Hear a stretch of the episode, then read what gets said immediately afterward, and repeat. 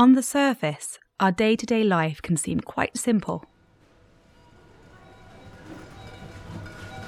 Things come easily to us. We need some groceries or even the latest tech gadget, and we can head to the store or online and buy it with a few simple steps. But behind that easy consumer experience is an increasingly complex world of interconnecting supply chains, Just in time deliveries, logistic providers, water, gas, electricity, and other utility and service providers. a complex and interdependent supply chain that may be vulnerable to just a single break in one tiny link. In recent years, we've seen how climate change and disease can disrupt these complex systems. Climate change, Through flooding, wildfires, storms, and other weather events, now exposes more assets to risk. Lockdowns like those we lived through in the worst of the COVID years, prevent commuter travel and goods deliveries. every link in these interwoven chains From the farms and factories producing the goods we want to the homes and offices we work and live in. Every link is both at risk from climate change and a contributor to it. One of the best places to see this cause and effect is in the transport system. The unique part about transportation infrastructure is that it both contributes to climate change and is also affected by it. Road and air transport are considered to be major contributors to climate change, right? By some estimates, it's 23% of carbon emissions. But it is also vulnerable uh, because many facilities like roads and bus terminals are located in flood zones. For example, NJ Transit, New Jersey Transit Authority, lost around 120 million US dollars in damages to their buses after Hurricane Sandy. Tunnels. Tunnels are usually built below grade and they are prone to flooding, like how it happened during the New York MTA subway tunnels that experienced severe damage again due to flooding from Sandy. There are airports that are located at low elevations along the coastline areas and are at severe risk at sea level rise, rendering them non functional. Building an airport and maintaining that infrastructure is a very costly endeavor. These are multi billion dollar programs that are invested in um, in order to operate maintain those infrastructure. Extreme heat and freeze thaw cycles cause buckling, uh, pavement cracking, and potholes that become too expensive to fix and sustain. So, how can the owners of these assets ensure that they are there when we need them? I think the key word there is resilience. Resilience, in its most simplest definition, is the ability to resist and be ready against forces that are working to destabilize the function that you're expected to deliver. Resilience, as a term, is really your ability to return to normal after a disaster.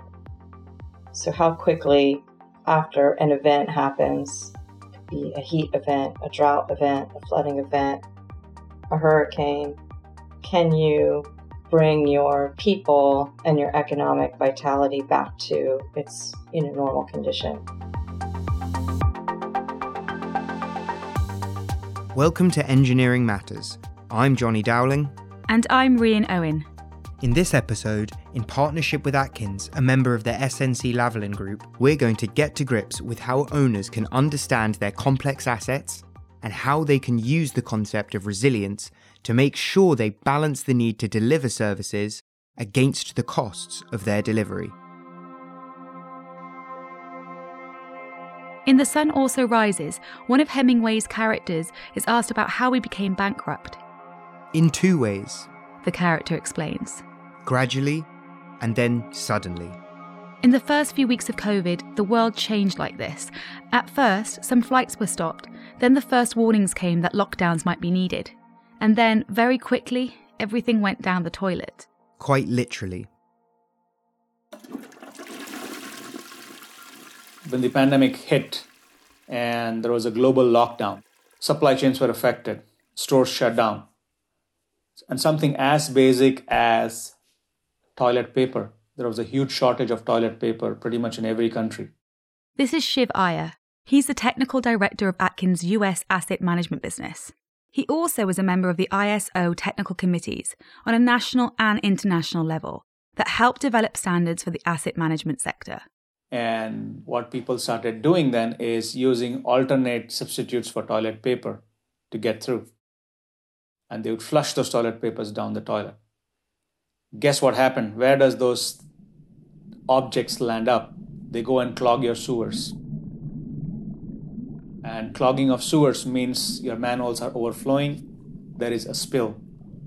When your sewer overflows and enters the water network, there are certain organizations or certain places where your water and sewer line runs very close to each other. So, if the deterioration or the condition of these assets are not um, up to sniff, then you have the chance of contamination of your water supply. Basic human needs ran up against a system that wasn't built to cope with a sudden influx of newspapers in place of aloe vera infused quilted four ply. And just as much as these systems weren't designed for a sudden change in the materials flowing through them, so their maintenance and service systems weren't able to operate when workers were suddenly trapped in their homes. At the same time, because of a COVID lockdown, you are short on staff. Only you're working on a very thin, lean crew. So you have a double whammy here. You have fast escalating failures in your infrastructure. At the same time, you are handicapped by your ability to respond to them because of a natural of, of, a, of a pandemic that has um, affected availability of staff and resources. So you're quickly in a situation where failing infrastructure, lack of ability to react to it and the general quality of life quotient for a community is starting to go down. Events like this have a long tail, which then ripples through from one system to another. For utilities, which are often owned by or run on behalf of local authorities, a system failure can lead to a loss of funds just when cash is most needed to fix those systems. things like COVID happen, immediately funding cuts happen, right? Because rev- tax revenues go down, uh, businesses are not functioning, so they're not paying taxes. So the tax revenue has gone down. There are budget cuts. Budget cuts roll down into uh, not enough uh, funding available for infra to reinvest in the infrastructure portfolio. The condition of your infrastructure deteriorates because of lack of funding, lack of appropriate operations and maintenance escalating the depreciation of your asset portfolio, right? Which means, again, you're building up to a massive capital investment need at a time when pandemics are causing budget cuts and fundings. So that gap between needs and availability of budgets is just growing and growing and growing. Donna Huey is the Chief Digital Officer and Senior Vice President at Atkins in the US. As Donna and her team work to develop ways of assessing risks to assets, they can no longer base their assumptions on prior experience.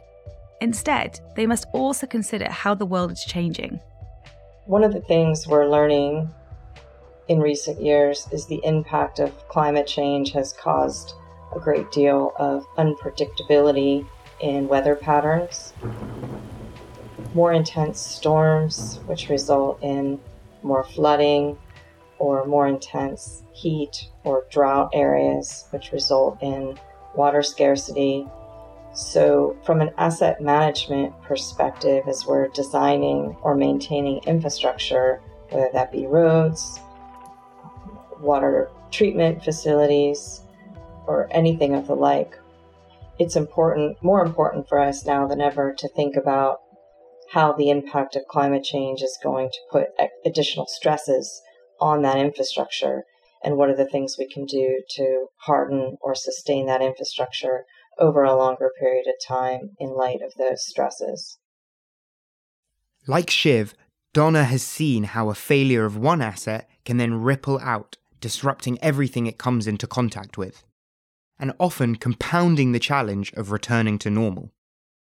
It's not just a single um, fault in the system. You really have to think about the system of systems and the ability to um, move goods, uh, the ability for that to be disrupted for any number of things. So, like we saw in COVID, once you have a fault in one of the systems, you do get that ripple effect that goes through the through the chain.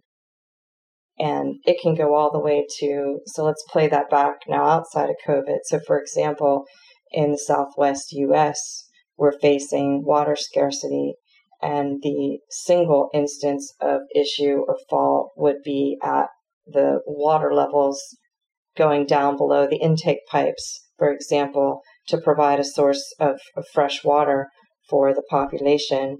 But that impact then ripples into well, if there's not enough water, then people won't want to, then people will start to move away.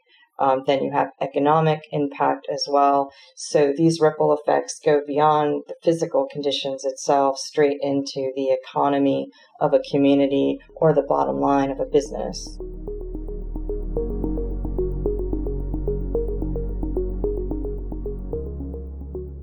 How then can asset owners even begin to start thinking about resilience? In a Rumsfeldian world where the unknown unknowns can often be as numerous as the known unknowns, how can they create an asset management plan that ensures reliability without costs sprawling uncontrollably? The first step is to understand what your asset is there to do. There is a whole aspect of demand analysis as a key, uh, you know, element of your asset management program is, is understanding demand. Obviously, those are done by the asset planners in an organization that are constantly looking at are our assets currently um, sized to meet the current demands?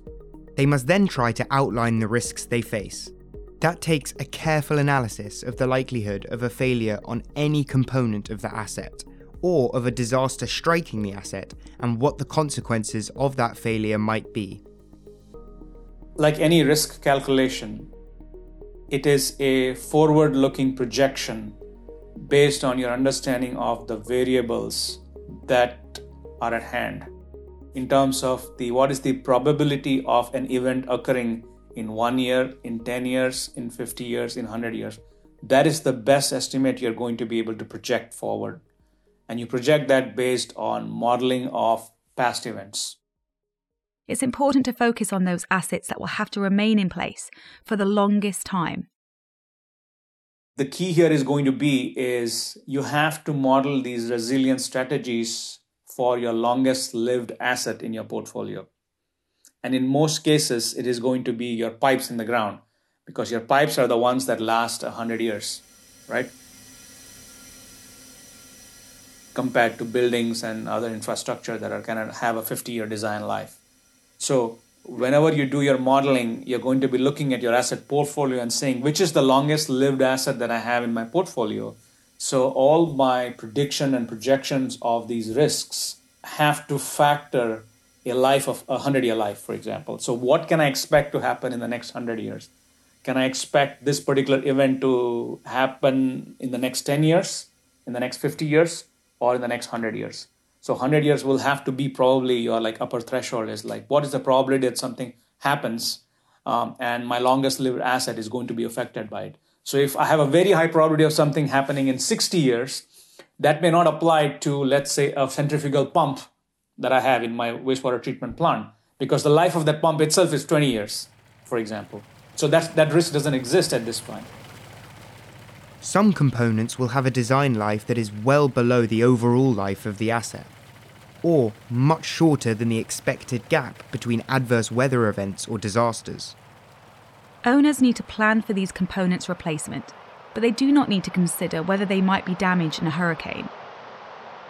The analysis can then move from an individual component to their interaction within the asset and to the interactions between assets one of the things that's important is that it's not just a single factor that needs to be evaluated when you look at that long term resilience. So it's not just example the site and the long term weather patterns, it's the conditions, the environmental conditions around the site. It could be the lifeline assets to and from the, the site. So that could be water, that could be other roads or other infrastructure.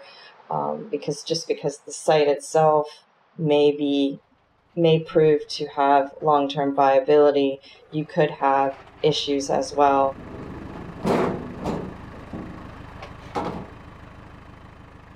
depending like let's say that site is for a manufacturing facility you need to be able to get your product and your goods moved to and from that facility. So you really need to look at a lot of different variables and a lot of different factors. And the more detail we can analyze when we look at these long term simulations, the better. It's often hard for asset owners to understand these complex interactions on their own. Instead, different asset owners and different external stakeholders must be included you do need to bring a lot of people involved, uh, a lot of people into the mix. The, the more stakeholders you can convene, the more points of view you're going to receive and be able to build the detail into whatever simulation or forecasting model you're going to run so that at the end of the day it actually is is received um, by those stakeholders in a light that is defendable so, for one example of that collaboration and action is work we've recently done for North Carolina DOT, an extensive vulnerability study along a corridor.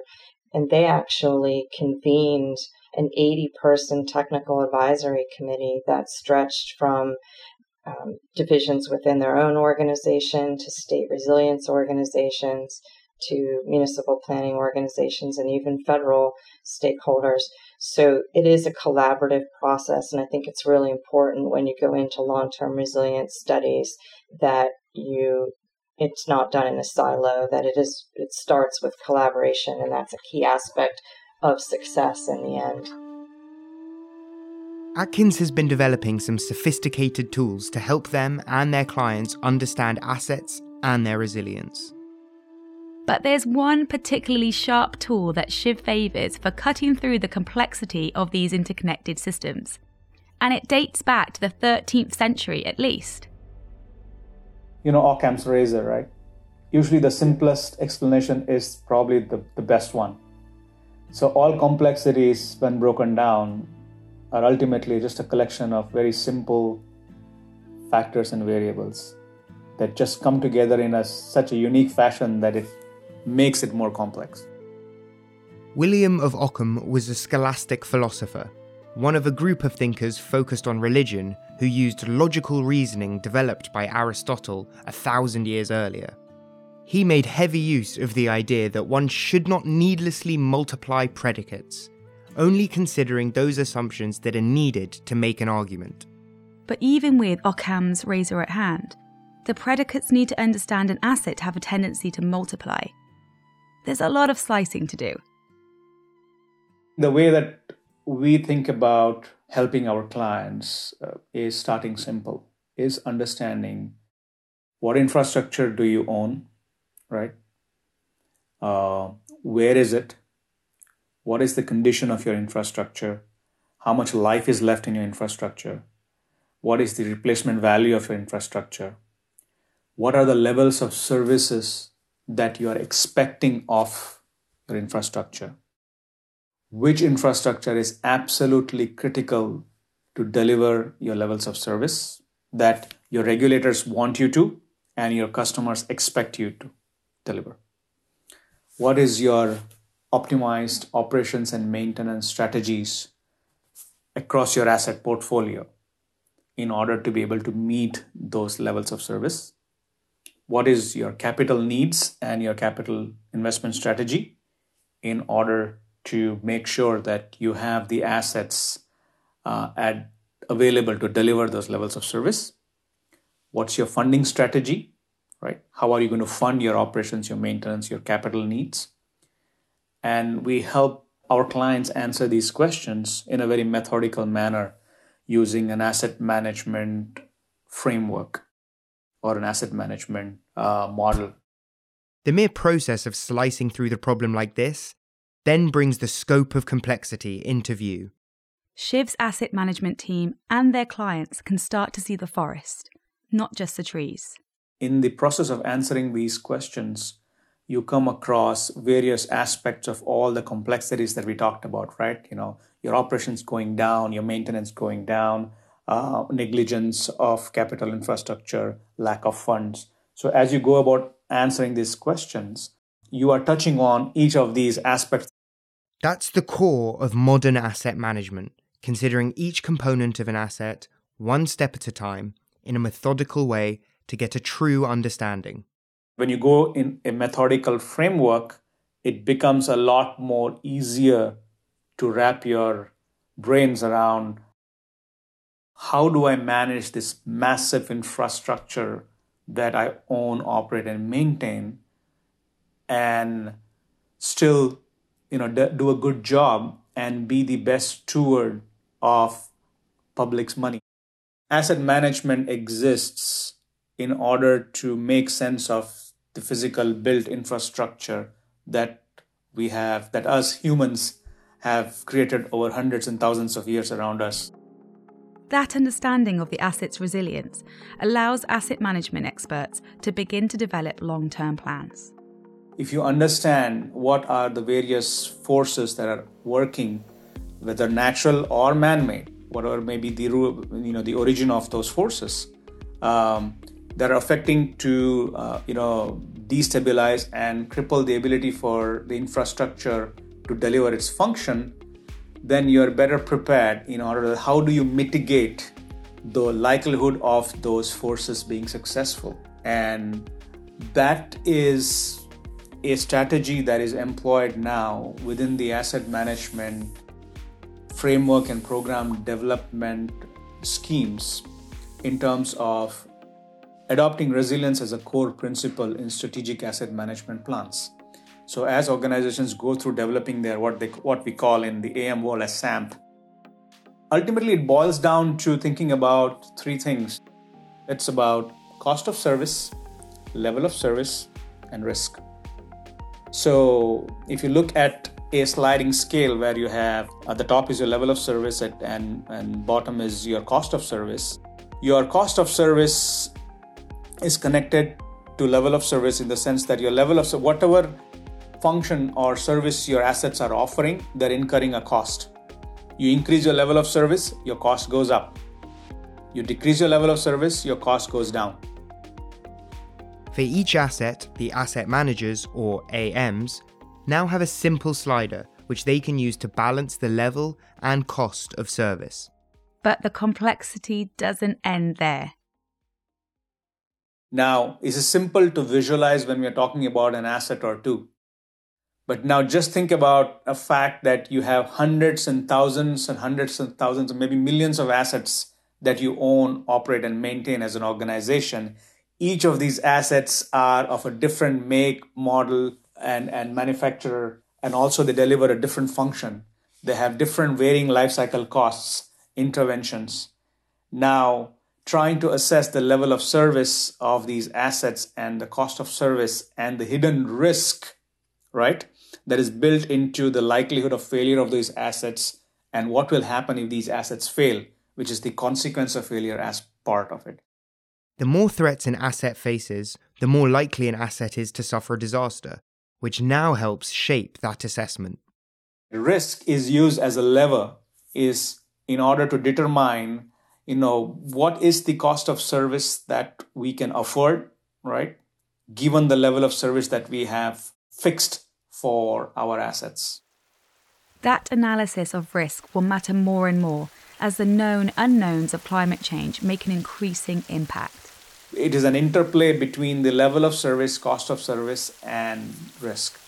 And I think the way climate change can be adequately addressed within asset management programs is to understand that risk component, right? What is the risk from these climate change events to our asset infrastructure? How will they impact levels of service? How will they impact cost of service?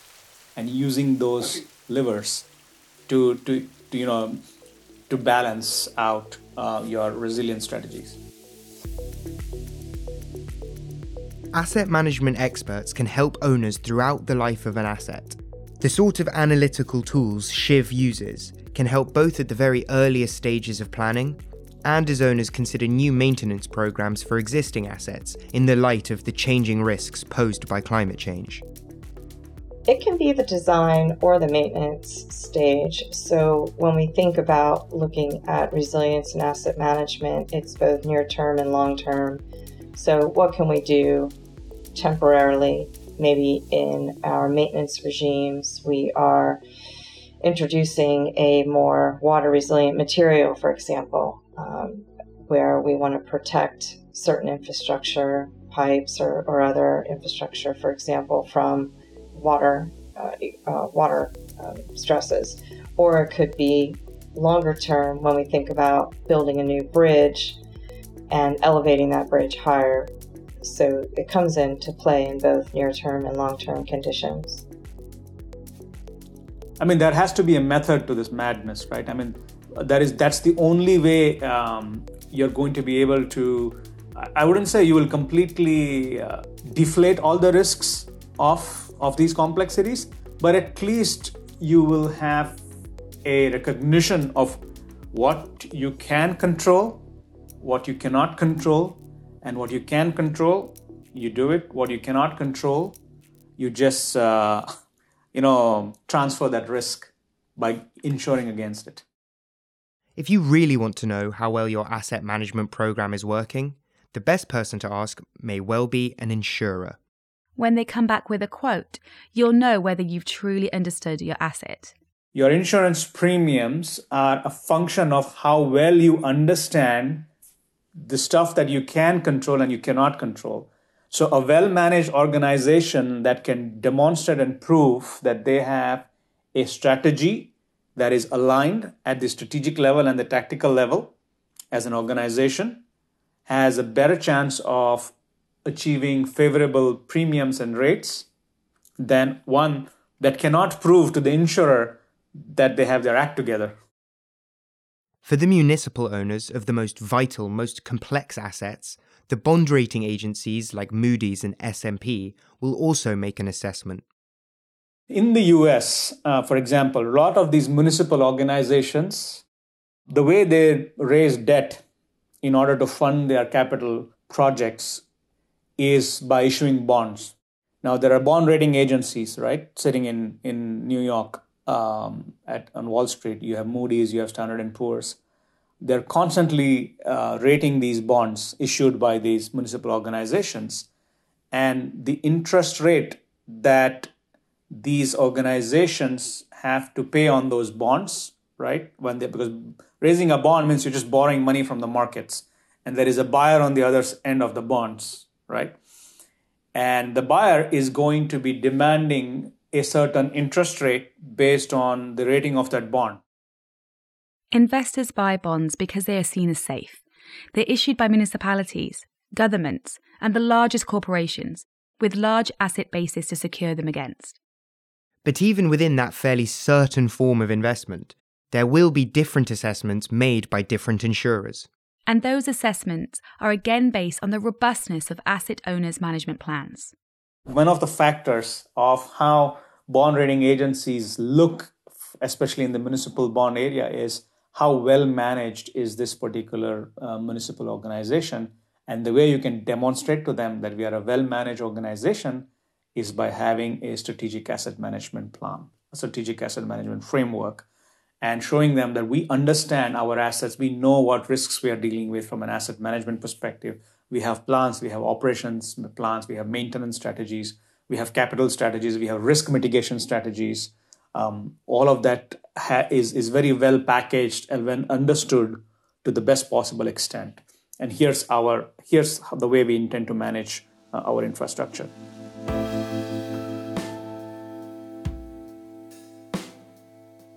Climate change is shaping the very geography of the planet.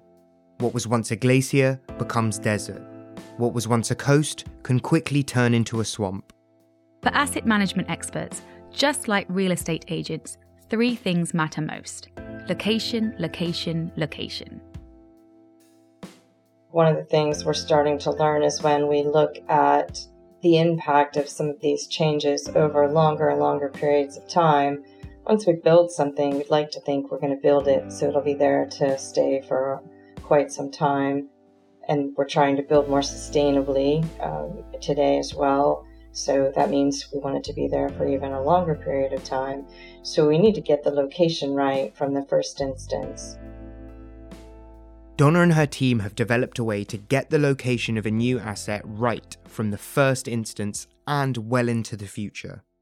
It's called City Simulator. It's a GIS based tool, so fundamentally it's really focused on the spatial location of the asset, which we've already discussed is really key.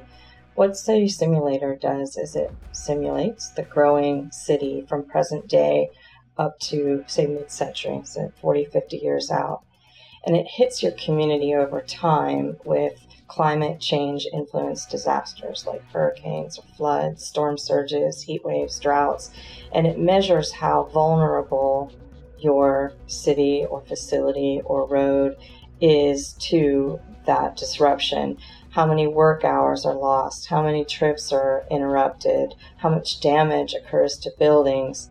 Asset managers can use it in the same way that military planners use red team exercises, throwing simulated adversity at the system until they find a strategy that works. And so it, it takes all those factors in, and you're able to then look at, well, if I moved the road or if I elevated the building and rerun the simulation, can I decrease the number of work hours lost? Can I decrease the trips disrupted or decrease the damage? And you can do this in a virtual environment and rerun a number of different scenarios and different ways to look at reducing your risk and or improving your resiliency therefore um, without you know the cost of actually implementing them yet you can kind of do it in the computer first figure out what works best and then lay out your plans for the future from there. It is complex, but you start very basically with a digital twin. You build up the detailed model of the location, the roads, the water, um, the all the buildings, as much detail as you can, the better off you you are, and that's something you can add to over time. Um, it is simulation, so you can continue to add levels of detail on your base model and, and rerun your simulations. As we saw during COVID, simple human factors, like how you work around a lack of toilet paper in the store, or how utility workers will get to a job site, can quickly devastate an asset's performance. So it's vital that human behaviour, as well as external events, is considered in the simulation. And then you create a virtual population as well. And so that population, it's an agent based model. So the individuals in that location are going to be going, you know, to and from work. Um, and when they go to work, they're going to have an estimated production of, you know, uh, of productivity in the economy of that location. And what um, we can do is look then at the movement of those people as we influence it with these weather disruptions and be able to see where they're impacted, where they're affected. And we run that simulation with the people on a daily loop. So every day the simulation's running and seeing how they're coming and going. But then on an annual basis, we're looking at this combination of downscaled global circulation models and historical weather data together to be able to simulate that weather pattern. Um, and the more detail you add into the model, the, the you know the, the more trust you can have in its predictions. With those predictions at hand, asset owners can really start to think about the future. They can site, design, and build assets that are truly resilient and they can make sure their cost of service is just right for the level of service needed, whatever the risks an asset faces. One would hope. sometimes, you know, you want to move your assets to a different location. That's, you know, you may determine that maybe where you're planning on building that facility or that road is not going to be economically feasible for long term maintenance, and it may cause you to look at a different location. In the case of existing infrastructure, where you can't necessarily just pick it up and move it, the results of these studies can give rise to appropriate evidence that supports additional aid or grants um, uh, from the government in order to support making it more resilient for the simple fact that it supports evacuation or it supports you know economic stability. Um, so there's a lot of different reasons why an organization would want to consider long-term resilience planning in their asset management program it's not just to necessarily make it resilient when the weather hits but really long term it's being able to fund the maintenance and or you know long-term sustainability of the infrastructure itself.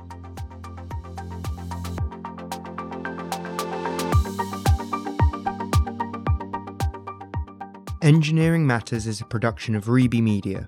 This episode was written and produced by Will North, hosted by me, Johnny Dowling.